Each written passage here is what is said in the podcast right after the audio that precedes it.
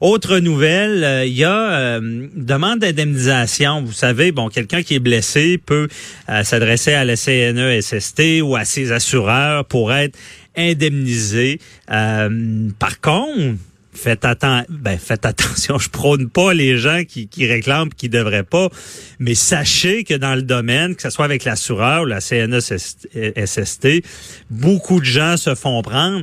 Comment ils se font prendre? Ben, par leur Facebook. Facebook, c'est public, on le dira. Et euh, des fois, il y a des belles photos. Je réclame, je suis plus capable de, bouger, j'ai le dos barré, euh, j'ai, je peux pas lever les bras. Euh, on voit une belle photo, la personne est en train de faire un sport ou de déménager son ami. Ah, ah on a pris de la pizza, on prend une belle photo, mais on vient de déménager. Il y, a, des gens qui regardent ça. Les, ceux qui indemnisent, ils sont pas dupes. Ils vont vérifier. Et même, il y a, des, entreprises, il y a, des organisations qui vont engager des détectives privés. Et pour vraiment vérifier, et on voulait en savoir plus, je suis avec Michel Prou, qui est détective privé euh, chez euh, Corneau, le détective privé à Québec. On connaît tous ça, c'est sur Grande Allée. Euh, bonjour, Monsieur Prou. Bonjour, monsieur. Merci d'être là. Euh, est-ce que on veut on va en savoir un peu plus sur ça, sur le Facebook, sur les gens qui qui demandent des indemnités? Et euh, à quelque part, on se rend compte qu'ils qui, pouvaient travailler ou euh, qu'en réalité ils n'étaient pas limités par leur mouvement. Vous, en tant que détective privé, vous avez vous avez ce genre de mandat-là des, des employeurs ou pas des employeurs, ouais, des employeurs ou des assureurs? Oui, effectivement, il y a des employeurs ou des assureurs qui vont nous confier des mandats pour faire des vérifications dans ce genre de dossier-là. C'est généralement parce qu'ils ont un doute raisonnable que l'employé ou la personne qui réclame en question euh, a pas toutes les incapacités qu'elle dit avoir. OK. Puis là, c'est important vous pouvez, on, on peut pas vous, vous mandater seulement parce que ça nous tente de vérifier. Faut, faut qu'il y ait des éléments, un doute raisonnable.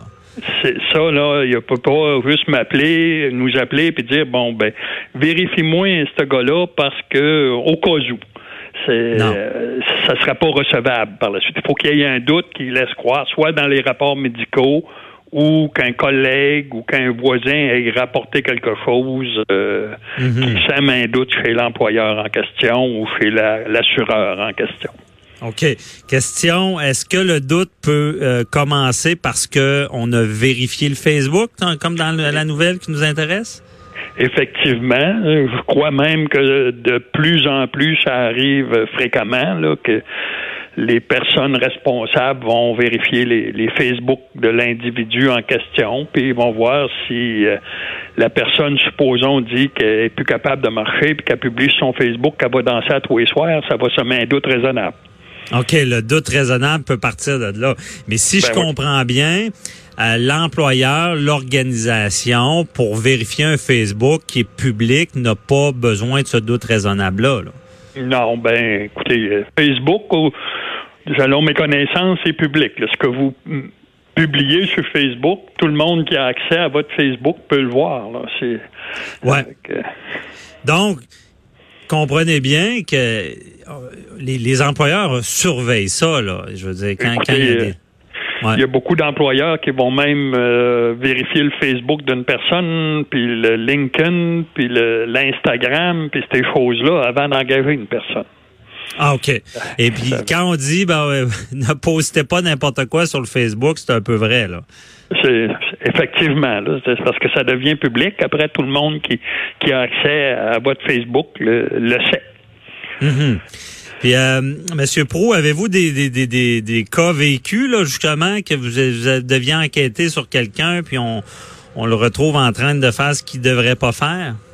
Écoutez, ça fait 30 ans que je fais ce métier-là. Là. Ça fait que j'en ai, plusieurs. Moi, j'ai déjà vu des personnes se présenter en chaise roulante chez le médecin le matin et oh. faire du jogging l'après-midi. Ah ouais, à, ce point-là, là, de, de simuler, là. OK. Simuler. Euh, j'ai même déjà vu un aveugle conduire son auto. Oh, OK, excusez. Ah oui, ça, ça, je suis surpris là, parce que là, c'est poussé assez loin là, de prétendre de ne pas voir et en réalité, il voyait bien. OK. Et, ouais. euh, et euh, qu'est-ce que vous faites en tant que détective? Là? Vous arrivez, vous comment vous faites pour, pour construire une preuve? On fait ce que la loi nous permet de faire. Euh, on va généralement, ça va être par filature. Et si la personne a des activités dans des lieux publics euh, qu'elle ne doit pas faire, on va prendre des images vidéo si c'est possible de le faire. Et ensuite, euh, on va se présenter aux instances judiciaires en charge du dossier pour prendre notre témoignage, soumettre notre rapport. Et là, vous utilisez de plus en plus de vidéos au lieu des photos, je pense. Hein? Oui, aujourd'hui, c'est plus la vidéo que la, que la photo.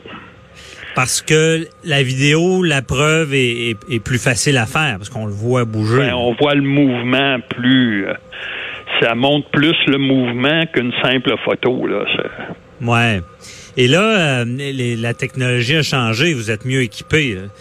Effectivement, la puissance des caméras est plus grande. Euh, il y a des caméras beaucoup plus petites euh, que lorsque j'ai débuté dans le métier. tout, tout évolue en, en, fin de compte. Lorsque j'ai débuté, Facebook n'existait pas. Ouais, Facebook n'existait pas, mais euh, c'est plus facile maintenant. là. C'est vraiment euh, euh, parce que Facebook et tout ce qui est réseaux sociaux va peut être un outil pour vous aussi. Effectivement, c'est sûr que on va vérifier. Généralement, on connaît pas les Facebook des personnes, mais si on le connaît, on va le vérifier, c'est sûr. Mm-hmm. Et donc, et quand vous faites une filature, ça ne doit pas toujours être facile. Vous devez être de, longues heures à, devoir attendre qu'il se passe de quoi, là. La première enquête, euh, qualité d'un enquêteur en filature, c'est la patience. Ah ouais, ok. Il faut vraiment parce que en, quelques instants, on peut manquer notre sujet là. Effectivement, c'est d'être patient et attentif. On peut pas lire le journal lorsqu'on fait la filature. On peut pas aller sur Internet, sur notre téléphone. Il euh, il faut pas qu'on soit distrait, il faut qu'on soit concentré. Là. Faut pas dormir dans l'auto euh, comme on voit dans les films. Vous, êtes vraiment concentré, vous allez vous relayer pour être sûr de ne pas manquer le sujet. Euh, merci beaucoup, Michel Prou. C'était très éclairant. Et on se reparlera sûrement dans d'autres dossiers parce que vous êtes assez présent dans la, sur la scène judiciaire. Merci, bonne journée. Bonne journée à vous aussi. Merci. C'était Michel Prou, détective privé. Restez là, on parle avec Julie euh, Pelletier euh, du DPCP. On forme nos jeunes au droit. À tout de suite.